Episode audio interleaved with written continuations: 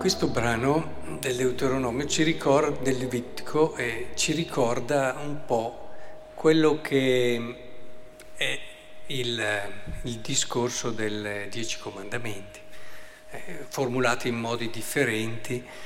E, e credo che sia importante cogliere come anche là il nostro rischio è quello di andare subito al comportamento, cioè cosa dobbiamo fare mentre invece c'è un'affermazione iniziale che è quella che è la chiave per capire tutto il resto, no?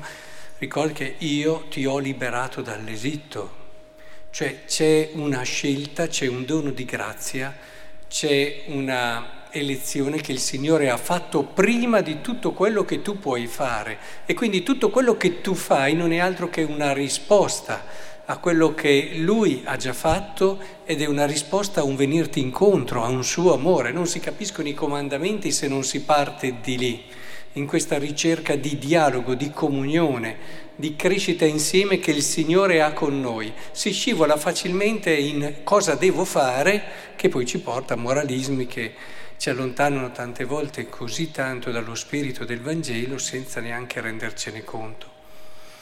E anche qui mi piace vedere che quell'affermazione che c'è all'inizio, no? Sii santo perché il Signore tuo è santo, e ti dà una chiave anche lì, che è quella di verità stavolta.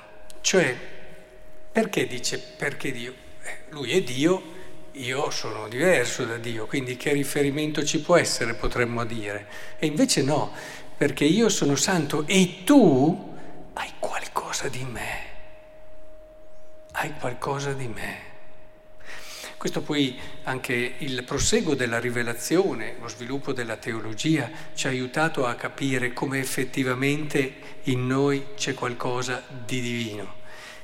Però eh, è chiaro che messo all'inizio di tutto il resto, ecco che tutta questa serie di cose da fare eh, in un qualche modo eh, ci ricorda guarda che non fai le cose perché le devi fare, ma perché c'è una verità di quello che tu sei, sei fedele a te stesso, sei fedele a quel principio divino, a quella vita divina, a quella bellezza divina che in un qualche modo in te c'è. È molto diverso, è molto diverso, c'è una fedeltà a se stessi, quindi c'è un qualcosa che è legato a noi perché vedete qual è il problema di un moralismo? Che tante volte lo stacchiamo, diventa esterno a noi, si fanno delle cose, non riusciamo mai a cogliere quel legame profondo che c'è tra questa scelta che io faccio di essere eh, onesto, di amare gli altri, di donarmi, e il mio essere più profondo. Cioè io sto scoprendo me stesso, ogni volta che con un atto d'umiltà mi metto all'ultimo posto, io comincio a conoscere chi sono sempre di più.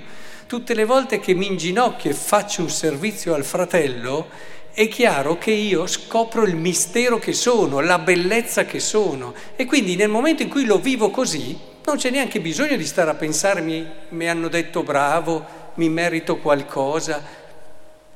Abbiamo già tutto. Cioè il momento in cui tu ami oppure allontani una tentazione, eccetera, ritrovi te stesso e, sei, e di quello è il tuo premio. Basta, non c'è bisogno del bravo, non bravo, dell'essere su, del guadagnarti il paradiso, che non ce lo guadagniamo. Capite? È un, proprio un approccio molto più maturo, molto più completo e integrale, diciamo, a quello che è il senso anche morale della vita. Ecco, e in questo senso credo che si possa riprendere anche il Vangelo, perché se riprendiamo il Vangelo, anche qui si dice qualcosa, no? Ma quando ti abbiamo visto, Signore? Tutte le volte che avete fatto queste cose l'avete fatta a me. Quindi ti dice cerca, cerca che c'è molto più Dio di quanto tu non creda. Cerca nel fratello qualcosa che ti parli di Dio. C'è qualcosa di Dio in ognuno di noi, cercalo, cercalo che c'è. Magari quella persona lì ha fatto di tutto per nasconderlo, ma sarai magari tu che aiuterai quella persona a riscoprirlo. Perché questo allora ci dà anche uno stile nel servire il povero, nel servire l'ultimo, ma in generale nel servire il fratello che è proprio quello di non accontentarci di gli buttiamo lì l'offerta, tante volte anche con un senso un po' di compassione, addirittura speriamo mai, ma anche a volte di superiorità, io che ti posso dare.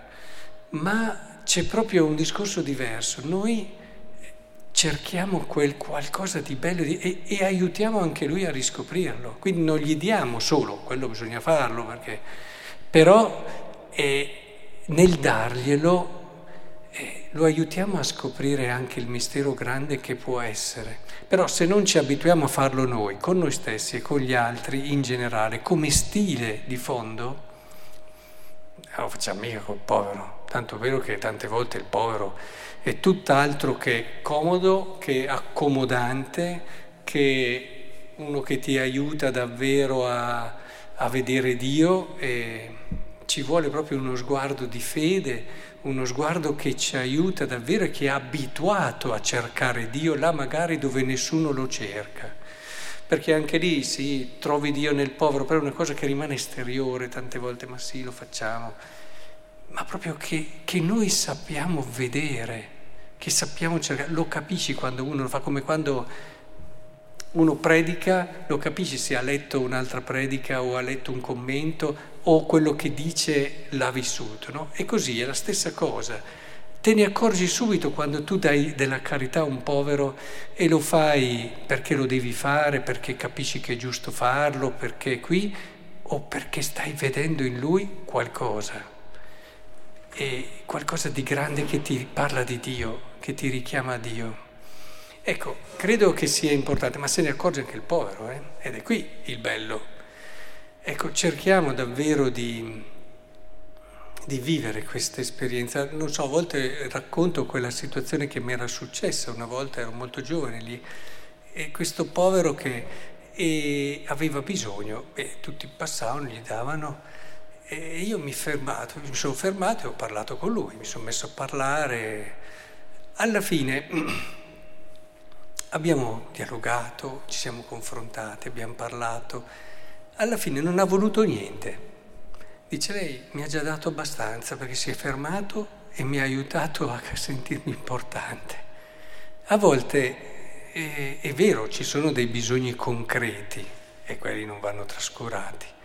Ma non c'è solo quello, ci sono poveri che in questo non ci aiutano molto e allora lì dobbiamo essere noi, ma altri che sono più disponibili, anche più recettivi in questo, tante volte anche con una grandissima dignità che hanno da insegnare a tanti altri. Ecco, in questo senso allora apriamo il nostro cuore a Dio e che davvero diventiamo cercatori di Dio, no? Si dice tante volte, anche parlando di santi, eccetera, era un cercatore, eh, lo diventiamo anche noi, a partire da noi, dal cercare Dio in noi stessi e negli altri.